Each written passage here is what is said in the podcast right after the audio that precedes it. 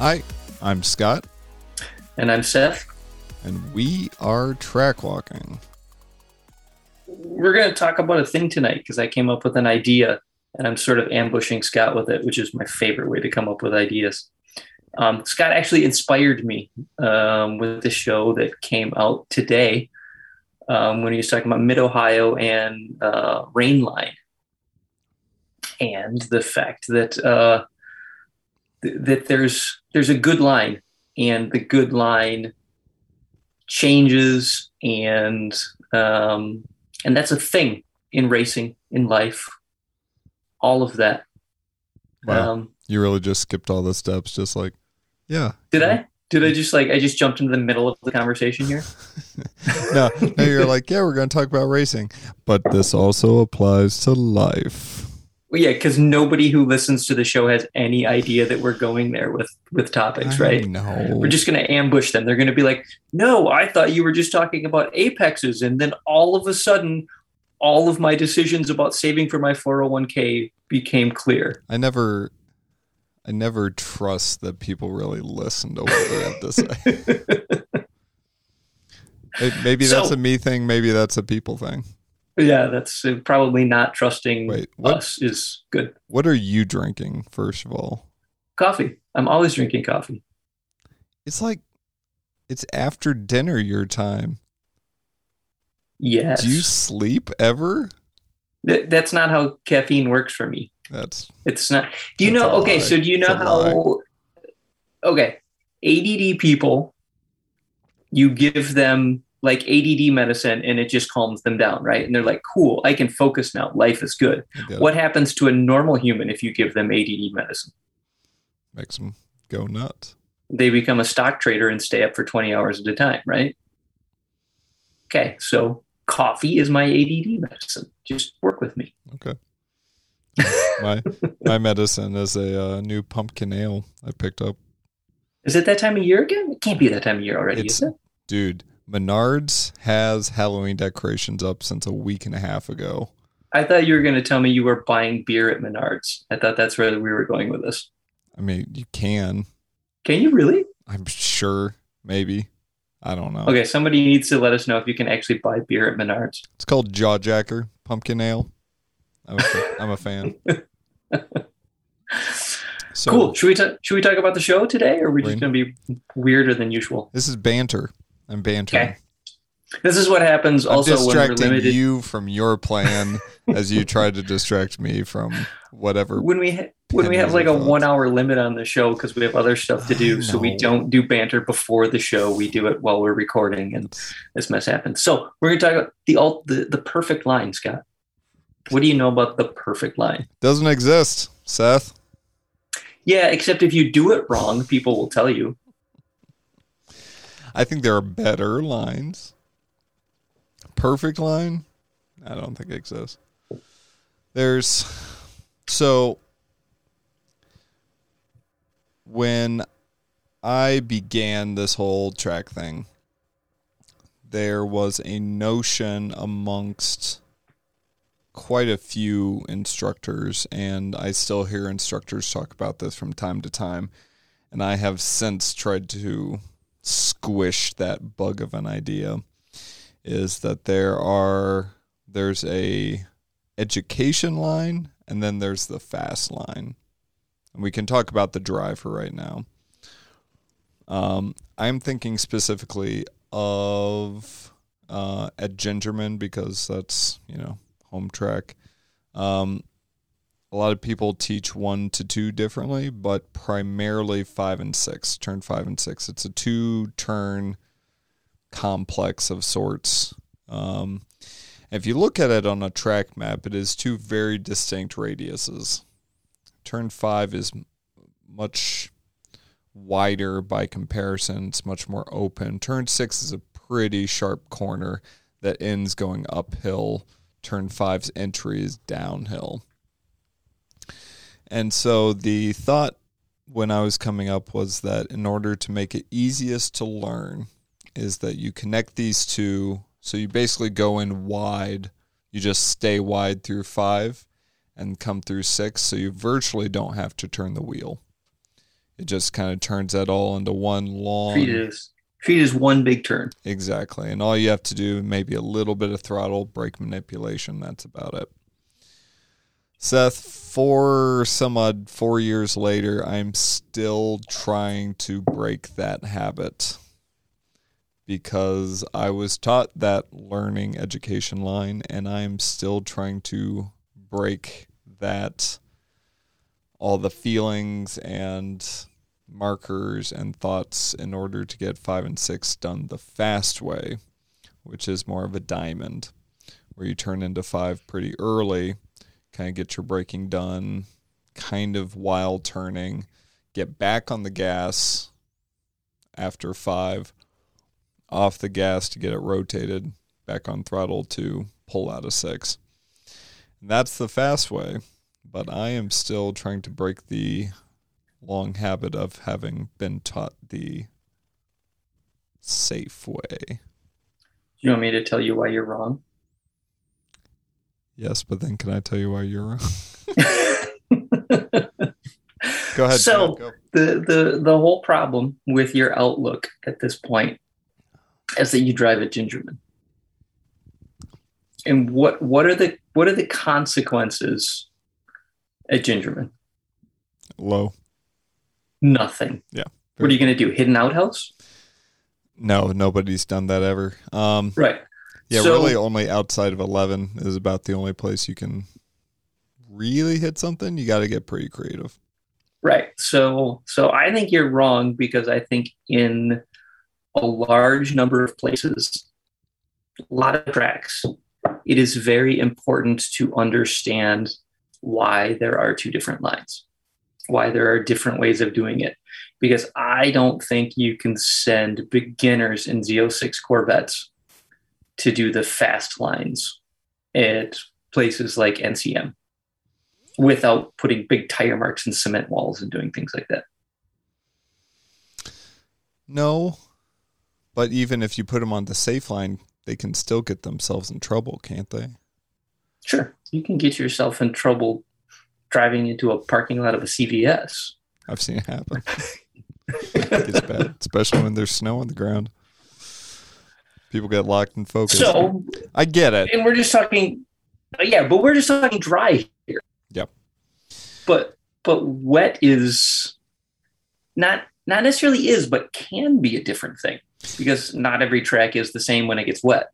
Yeah, and and you'll also hear people talk a lot about the front wheel drive line or rear wheel drive line. Right. Almost at any given track.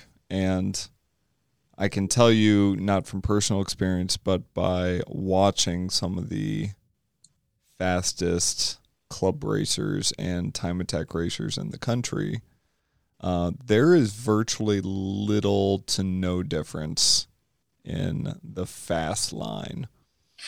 The biggest difference is how they're manipulating car setup, um, pedal control, steering wheel control, where they get the rotation done and how. Um, and you know per car like if we're talking like big time attack cars like if they've got lots of aero they can do things a little bit differently. They've got big power um, you know you can certainly try to do a little bit later of an apex everywhere to really stretch those legs stuff like that. But really if we're talking a very very similar car just front to rear wheel drive the line really isn't going to look any different In the dry. in the dry.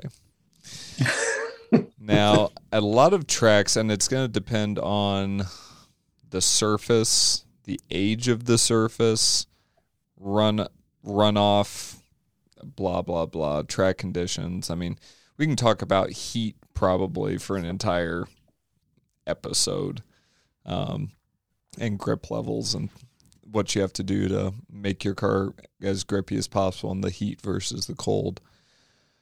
But in newer tracks, uh, say Eagles Canyon when we were there this year. It's a very it's a pretty new track. Um, or they you know the repave is very very fresh. Let, it was less than a year old when you were there. It was like six months old. So Yeah. yeah, you don't get to drive on too many tracks newer than that. No. And so if it rains, the rain line's not going to be a whole lot different because the track still has a bunch of mountains and a bunch of valleys. That allows the water to kind of sit in those valleys and run off without affecting the grip level of the tires too much. It'll certainly have a cooling effect, which will do something. Mid Ohio is pretty unique in its the age of its surface. It is very it's a pretty old surface by now. It's very polished. It sees all sorts of levels of club racers, track days, IndyCar, uh, NASCAR at least used to go there. SCCA runoffs. I mean, they have everything. And this surface, basically, all those peaks, all those really tall uh, pieces, as you run over them so many times, they go away and you get a very polished, smooth surface, which can be good for dry grip. But this is very bad. I wouldn't say bad. It just produces an extraordinarily slick track when it starts to rain. Have you had a chance to drive any tracks over the last like four years, five years that you've been driving, where you can noticeably feel the grip change through time? Like like last year, this corner was fine. This year, it's like this. Gingerman. Benjamin, you've driven it enough, you can feel that. Yeah. Yeah, and especially when they did the repave on a few sections, that was super noticeable. Um, but even the year after they repaved, they got weird again for a little while, kind of went back to more normal. But as the newer sections get run down, you know, you've got less of a less of a help in the wet when you start to hit them. Yeah, I was gonna say at our at the kart track we do all our stuff at over the last uh, you know two and a half years, we've noticed like I can tell you which individual corners are getting polished uh, by the karts and how that affects grip when it's cold and how that affects grip when it's a little bit damp and how it used to be. And so that's where the where even when the track is dry if it's rained in the last three days i can tell you where the dust will be. If it's a weekday so the karts haven't been there then the dust it'll be dusty in this corner because the the puddle was there. It's not there anymore. It's still slippery because it, it pulled dust in. Um, Yep. and that's that's kind of fun to to have a track that's your home track that you drive enough that you know those those little details it's like knowing a particular slippery spot on your kitchen floor or something like that Yeah, the path well worn. yeah It was interesting this year. They had just repaved from about the middle to the exit point, but only on the inside of the keyhole, turn two at Mid Ohio. And there had been some like kind of nice little ruts and divots. Uh, so you really knew where to place your left side tires and stuff like that. That went away. But it was interesting in the wet race that we had on Saturday, the last race of last official race of the weekend um, I was kind of testing things out on the two warm up laps that we got. And the amount of grip on that new surface was immensely better than even the rim shot around the outside of the keyhole, which is something I, I think we'll talk about here in a moment.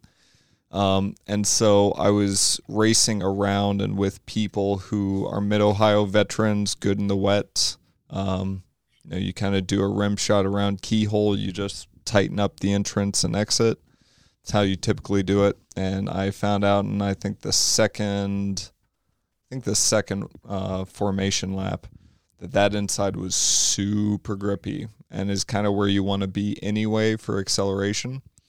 And so I just really threw away the entrance as much as I could to get down there to get myself a run. And man, I I was able to make some moves down there until people I think started seeing what I was doing and uh, started uh, jumping on board with that. But there's an adaptability to line thing. Even when you know Yeah. things, you are. I want to say I want to see if you're good at it, but if you have some level of experience, you're always still learning the track. As a matter of fact, the more experience you have, to some extent, you're you're learning the track more. Yeah.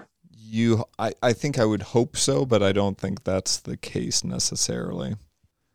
Um, I know at Gingerman for a while, I definitely hit a plateau where I was just kind of doing the same thing largely, but just trying to refine it. And I kind of hit a plateau for a good year, I think, there. Like I could maybe go marginally faster, but not a whole lot. Because largely I'd stopped taking notes, I'd stopped trying things. And, you know, that doesn't work very well. Um, you do you encourage students? Like, can you go, okay, try this thing and see how it feels, even if you know? Ever, have you ever told anybody to do something wrong, yes. Um, I- just so just so they know, like, cool, that's what it feels like when you do it wrong. Yes. Actually, I have two specific drills that I go over with all of my students in any two day weekend or more, where we go out and I tell them, all right, every single corner, I want you to do this for three laps. Then I want you to change it and do this.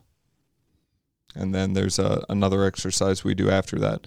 But I can tell them, like, I want you to do this corner this way because of these reasons. And, like, they'll go out and do it Right. but those are very track specific lessons that are being taught. Those aren't lessons that you can really change. Like if they go out to a new track on their own, lost puppies. They just won't know what to do or why. They're not learning like the real fundamentals of what does uh, releasing the brake quicker here do? Like what does actually do for me? I know that scott told me to do it here because it does something with the back end or front end or you know whatever.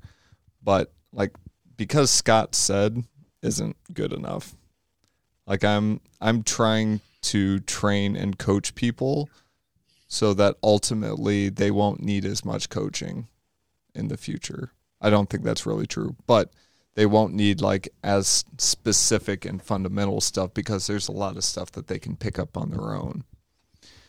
And so I'll have them go out for an entire for two sessions and I'll tell the other instructors who are watching, "Hey, these two students are doing this, so it's going to look weird." They're they're doing it wrong, Yep. but that's because they're It's supposed to.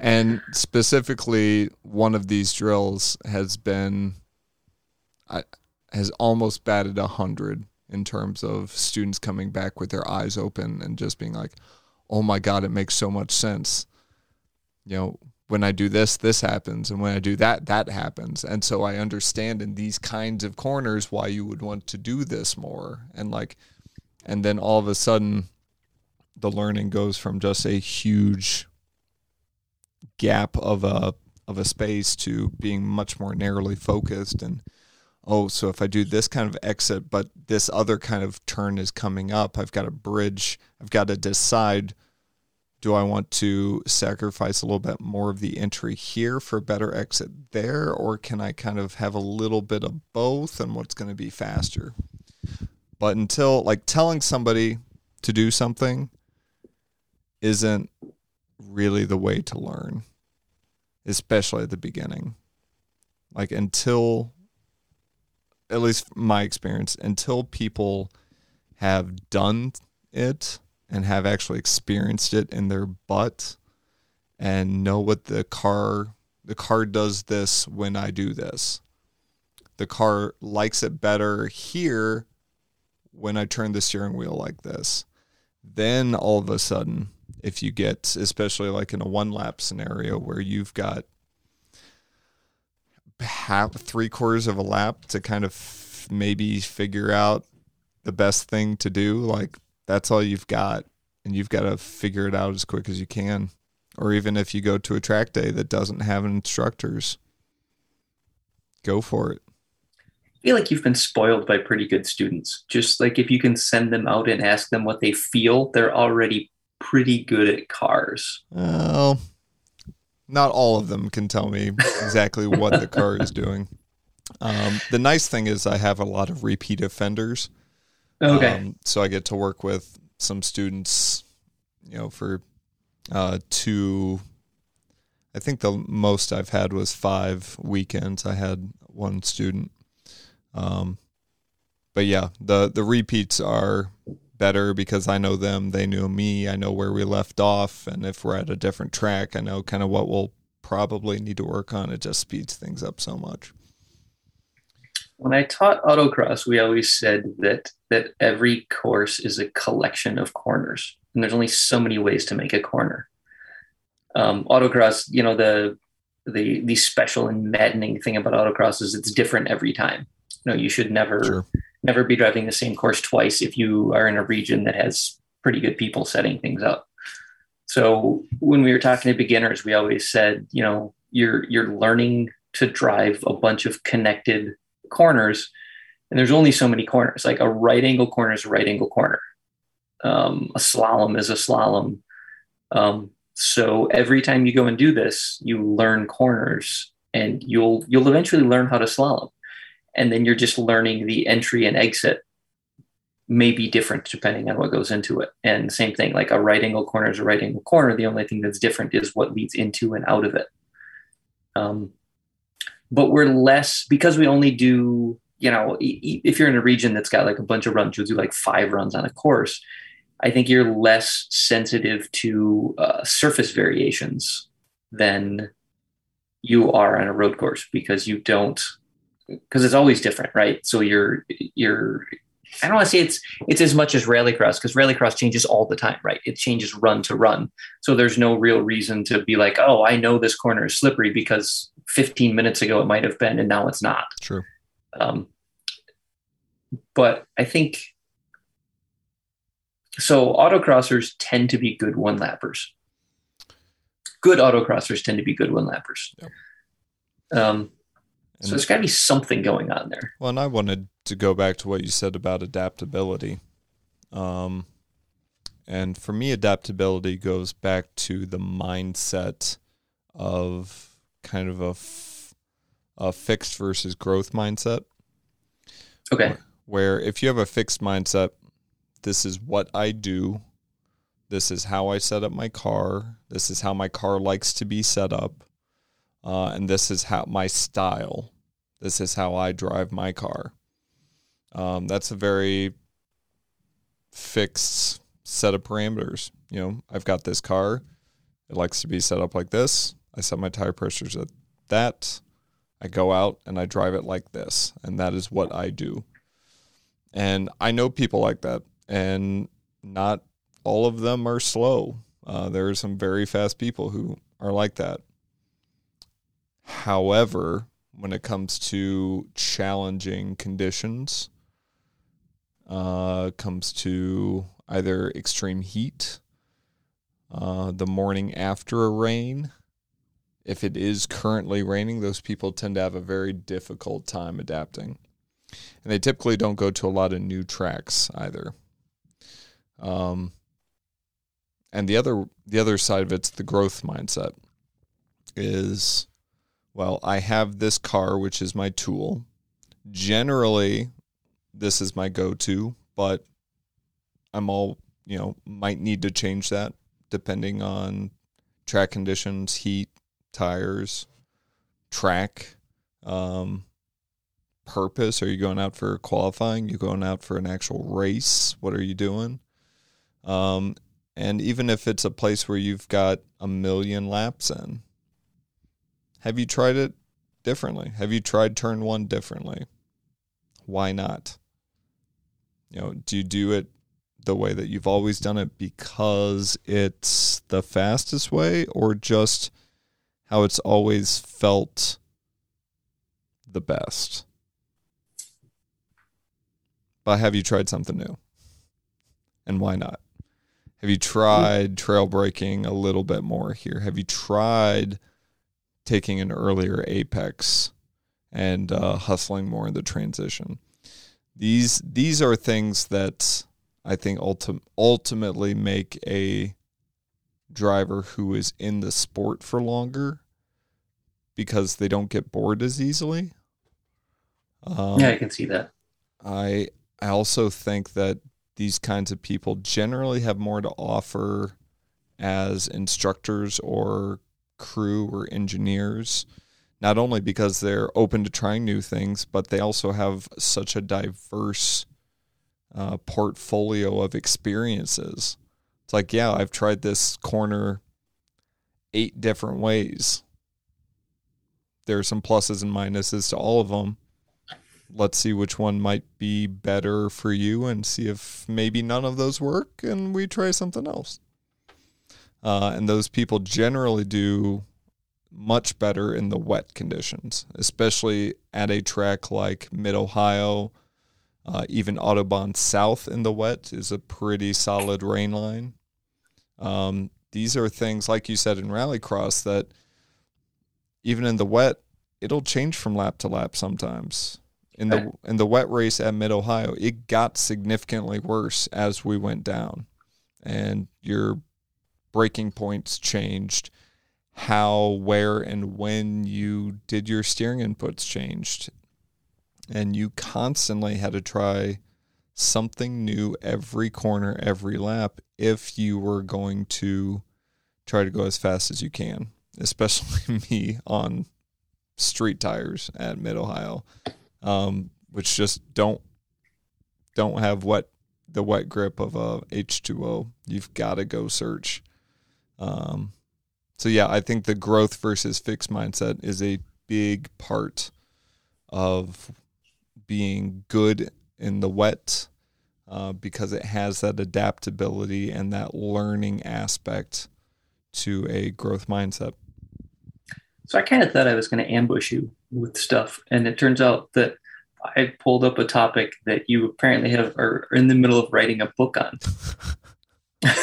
no, no. So we could we could shift this slightly. We could do the the how you do anything is how you do everything thing. The whole the the perfect line, the adaptable line life is yeah. a series of curves. All right, you first. Thing. I, I mean the the the the easiest analogy has to be um, that that the the best line as presented to anybody from elementary school through adulthood is do well in school, go to college, pick a useful degree, get a good job, be a successful adult. That's the line. Have right? a family Have, in a school, be involved in extracurriculars, You've got to take the AP course if you're going to do anything with your life. I mean, there there's all these subsets. You got to get your license early. You got to have a car as soon as you turn 16. Uh, you definitely need to, you know, have your first kiss and your first uh, sexual experience young. Otherwise, you'll get harangued by your friends. I mean, there's there's all these like little tiny things, and we could really break them down and get weird on this show. That's um, the line. That's yeah. the that's that's the that's where we stand up with a whiteboard with a track map and we start to draw the line out for people like this is your your best lap at living life. And it all comes from instructors that are clearly super successful at having done that lap right? Yeah it comes with an air of authority. Uh, the path again the path well worn that this is the way and maybe this would be almost more acceptable in talking about like the learning line, this is the line that will keep you safe. This is the line that we, through testing and years of experience, blah blah blah, that we that has demonstrated to produce the best drivers in the long run. The, yeah, the highest probability of success at navigating this track. Right. Um, and as a as a slight aside, this is thing. These are things I also see a lot in Christian education, uh, youth group programs, children's lessons of the sort. Is there's a series of doctrines that kids get taught, and I don't think doctrines is a nasty or bad word. Um, but I'm always very cautious to teach anybody, whether it's in uh, Christian development uh, race cars, anything, something that they have to unlearn later. Um, I'm fine with giving like stepping stones. Um, one of my best professors I've ever had um, told us that half of teaching is being a good liar. That that you trust that I'm only going to give you as much as you can handle at any given time. And I'm going to and I'm going to lie to you that this is easy, that this is fine. But then tomorrow when we come back and look at the same thing, I'm going to complicate it. But it's easy. It's fine. You know, we're just going to add these few rules. But then the one after that, I'm going to add a few more. We're going to complicate it even more. And I think I'm totally good with that, to be honest. Um, as long exactly, as they don't have to unlearn something. That sounds exactly like literally teaching driving, though. How you're describing yeah, that, yeah. going from from straight beginner to like you know this is the line this is what an early apex is this is what a late apex is you should you know late apex because x or y or z and then you're like all right so everything i told you except you know in this corner definitely you want an early apex because of exactly. this and also let's add braking into it yep. and remember and, when i told you not to do fast steering inputs. Okay we're going to add one here and let me tell you why. Um, yeah it's it's totally lying to your student um, in order to only give them as much as they can handle. But I'd never want to give somebody something that all right so what i told you here it's wrong. You have to do it a completely other way because X, Y, and Z. That's that's something I always strive to stay away from. So are we doing that? When are we doing that with people in life? Like to some degree we I don't want to say we lie to kids, but we we definitely do the we don't cross your eyes, they'll stick that way. Well, there's that. But like we we put choices and and we we phrase things differently. Like uh, this is the best choice for this reason. And I'm not sure we should always do it quite like that. I think sometimes that comes from a desire to always want to look competent. When a five year old comes up and asks you, Where do babies come from? That's a different um, answer is that when you pull out the stork? I mean, or do we start talking about penises and vaginas? Yeah, it's a um, little different than a 15 year old. Like you would hope that a 15 year old and a five year old have different background knowledge. You would hope. Um, but again, like, and and it's a great story. Um, it's fun, but you're all. It's almost the Santa Claus thing to me. You know, if you're if you're naughty, Santa Claus isn't going to bring you anything. Right. But at some point, you lose credibility, some amount of credibility with your kids when you tell them, okay, actually, not when you tell them, most likely when they find out from their friends. Right. That Santa Claus isn't a real thing. It's been your parents the entire time.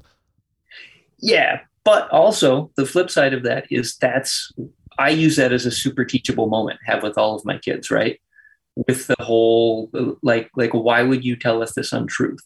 And and my point with all my kids and what i've told them is because throughout your life you will be faced like you will always have somebody telling you something that's not quite true for very legitimate reasons. Like this like getting this work done today is super important and you should do this. That may or may not be true but it's something you need to believe because you're in a position where where that belief makes you useful to them. Mm-hmm. Um, and the the the example that as, as my my older son is trying to join the Air Force, I'm like, trust me, there's going to be a lot of like, you should definitely think this is important, and you should not ask me why this is important. You should definitely just do it. Yeah, it's very similar to uh, all of those myths we tell our kids. And I think if you raise kids in an environment where they never have to take anything on faith, that it makes it very difficult for them to take those adult things on faith that we have to. Like we can't get full reasoning out of everybody for stuff. We just have to go, okay, it's important to you for me to believe this way. So I'm going to right now. Yeah, and there's certainly uh, an aspect of teaching values and what's important to you and what you would hope is important to your family in that as well.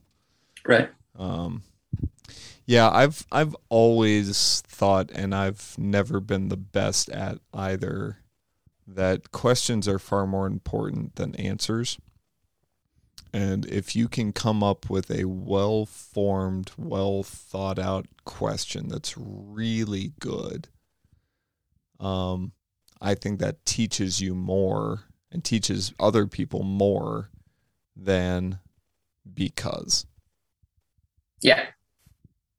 You know, the answer. Well, just do it because. No. Right. Well, why do you do an early apex corner? So what?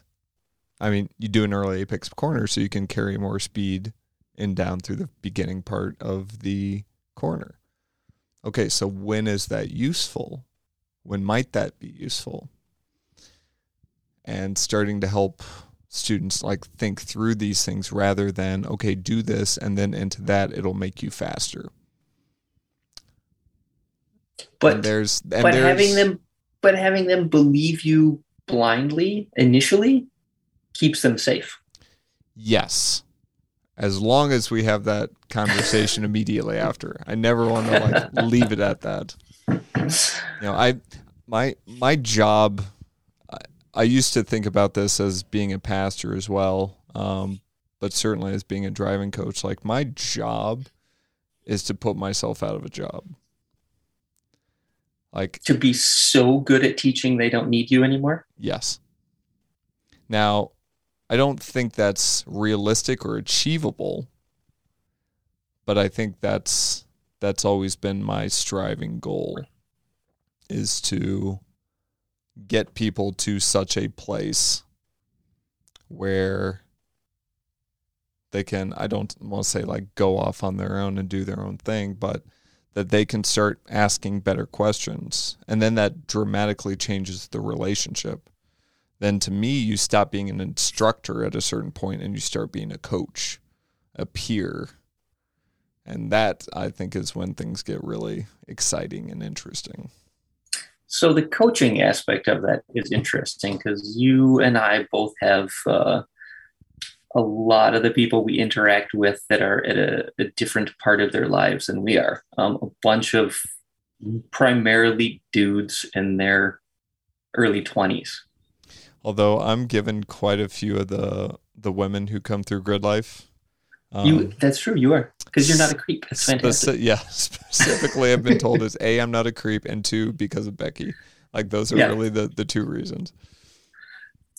So, um, we have a lot of, of of young people. You and I interact with a lot of younger people and become friends with them, and inevitably, uh, end up being s- at least slightly mentory. Um, because they look at you and they they look at your life and they think, by God, I want to be Scott. How do I become Scott? Well, ah. but I think that's whether but, you want to or not. But I think that's of the part of the and boy, I think we need to talk about authority in a separate podcast but there's an air of authority that being a designated instructor carries with it. Right.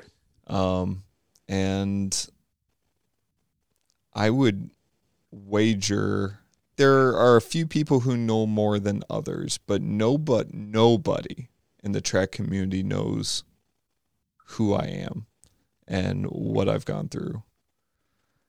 And I'm not hiding it. I'm not keeping a secret. Um, but it's certainly something that um, largely is irrelevant. Right. In the, especially in the instructing student role. Right. Now, again, as you, I think, as you progress and you get more into the coach peer role, uh, which is a very different relationship, um, that certainly can and I think ultimately does need to change. But nobody looks at Scott and says, "Man, I want to be like him." But it's That's like you, completely untrue. People definitely do that. no, no. no, But but one You because because they don't know they they don't know me. They don't you know they they see what they want to see. Like I Scott has can become the blank canvas on which anybody can read what they want to read on. Now it's true to an extent. Like I can certainly be a dick sometimes, and I can really strive to be kind and helpful and generous. Uh, certainly enthusiastic for the sport, um, but not all the time. Right, but but you have that role whether you want it or not. The which one? The the the mentory type I want to be Scott role. You don't get to choose whether somebody looks at you Yes. and thinks, you know, Scott's really got his shit together, and I want to be like Scott. Yeah, it's I'm I'm terribly glad that's not a superpower of mine is to have the ability to control what other people think and do. It's Right. and I've got a hard enough time dealing with myself on a day-to-day basis. Uh but yeah, it's I kind of want to go back to the flexibility between like rain line, dry line. Um for the dry line um things go and I I guess I could kind of equate this more to when like life is going pretty good Right. when things aren't when when you when you literally aren't crap's not raining down upon you you know you've got a job it pays you decently well um Well, you- frankly, all the instruction you've been given is pretty much correct. yeah things you know you can certainly modify things. You can do some things better but you also don't have to change much in order just to keep going. You know if you want to do better if you want to start excelling in a particular area yeah you've got to buckle down. You might have to go back to school or take a take another class in order to get certified in something really kind of refine and really focus in on something. But the rain line for me is when trauma happens. That is when tragedy strikes, somebody dies, you have a car accident, um, you or someone you know has a drug addiction, um, you or someone you know gets pregnant unexpectedly. These things and all of a sudden like everything that you've been taught in the dry isn't working so well. You can keep doing it but you've got to really slow up pay attention really work at even just keeping it together. And you radically have to shift how things change uh, how you do things according to what happens around you. You are not a silo you are not separated from the people around you, from your community around you. If you're in a big city, from random people you walk by you, you are not separated from them. If you're in a club race, you are not an individual on a track racing against other people. You are one driver in the mix of however else many trying to do a thing together. And you have to change. You have to. Otherwise, you hit something, somebody, you injure them, you injure yourself. We're talking about on track. In life, if not, you go bankrupt, you get kicked out of your house, lose a job, lose some family, get a divorce. Um, things things can happen. I think the thing is on track. Um, you're all in general, there. Pre- you're all on the dry line, or you're you're all racing in the dry, or you're all racing in the wet. And I think when you you said the thing like nobody really knows Scott, I think the in life the the big place this analogy breaks down is nobody knows if in life Scott is currently That's on the dry line or if Scott is is on the wet line and trying to do that stuff because we don't get to see I don't get to see Scott's track condition That's that's um, good. any like more than. Scott wants to tell me. Right? Yeah. And so I think we there are there's Tire a lot of times. Yeah, there's a lot of times we tend to judge people based on, you know, why didn't you take, like, why aren't you on the dry line? Like, there's an easy choice in front of you, and you should just do this, and life will be easier, not realizing that that person is currently uh, metaphorically driving in a downpour. Yeah, and Um, and the way around that is not to tell them, "Hey, stop doing that." Right. Yeah, because you can't tell somebody just like just like drive better on the dry line at Mid Ohio when it's pouring. Yeah, just don't suck as much. That's bad advice There's- in that moment. I've I've seen this meme going around that you know it's someone has depression or anxiety and they they receive this amazing medication from someone. They said, you know, well just just be happier. Yes, exactly. Well, it was like when Brian DeFries told me that I should like not be as bad at driving. I was like, ah, Oh, I don't know if I can do this. He's like, well, or you could just not be as bad, and then you would be better. And I was like, well, I mean, and the scales Kind from my eyes fell off. The sun opened up. perfect. Yeah, it's And then I crashed his car into a wall. By the way, oh that happened after that. Yeah, that was Oh, that. God. Oh God, it was. you did the other thing, I did the other thing. I was like, cool, I'm gonna go be better, and then I spun his car into a wall. and then you weren't So- you weren't better. Yeah. So uh, there's that. Yeah. Yeah, I've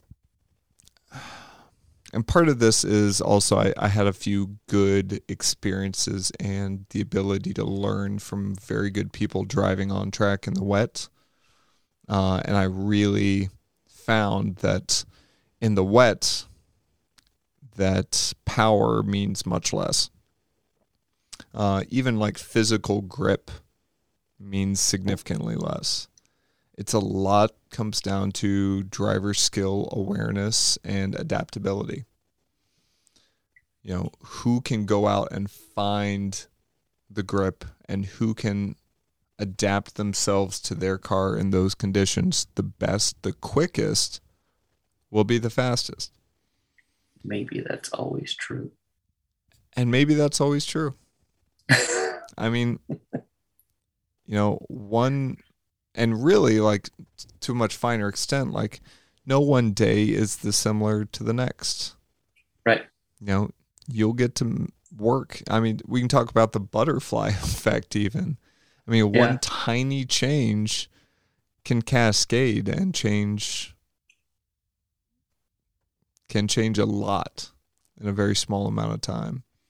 when we talk about those those those wet corners and there there's always mistakes in them right like that's the thing is i go into here i'm like i think i can brake this late and you brake a little too late and now you're offline and you're trying to fix yourself and and maybe that throws off the next corner and yada yada. And um, i've got a bunch of uh, i say a bunch several of my younger friends that i always i should relate this more to track stuff. And i always say there, there's three there's three versions of you. There's past you present you and future you. And i would say you got to be very forgiving of past you. Um, be kind to past you because you made the best decision you could at the time even if it was wrong you should have anyway right and, and believe in yourself Or less healthy, less good. Yeah. yeah Yeah. Yeah. and and so so so be forgiving to yourself present you is the only one who's really in control right but present you really needs to be nice to future you because nobody screws you over more than yourself in general. Facts. and so it's the it's really the same thing on track right? Like if you find yourself in a horrible position on track in general it's because you put yourself there. But also there's not a whole lot you can do about the fact that you've already blown the braking zone. Like like current you has to deal with what past you did. And you can't to be angry at, at the fact that you blew the braking zone doesn't help you. Yep. In the moment. Like it, it really doesn't. So you really have to move past that pretty quickly. Do the do the best with what you got. Yeah. I had a I had a pastor friend who um whose wife died of cancer while he was a pastor. He said his theology changed afterwards to essentially shit happens.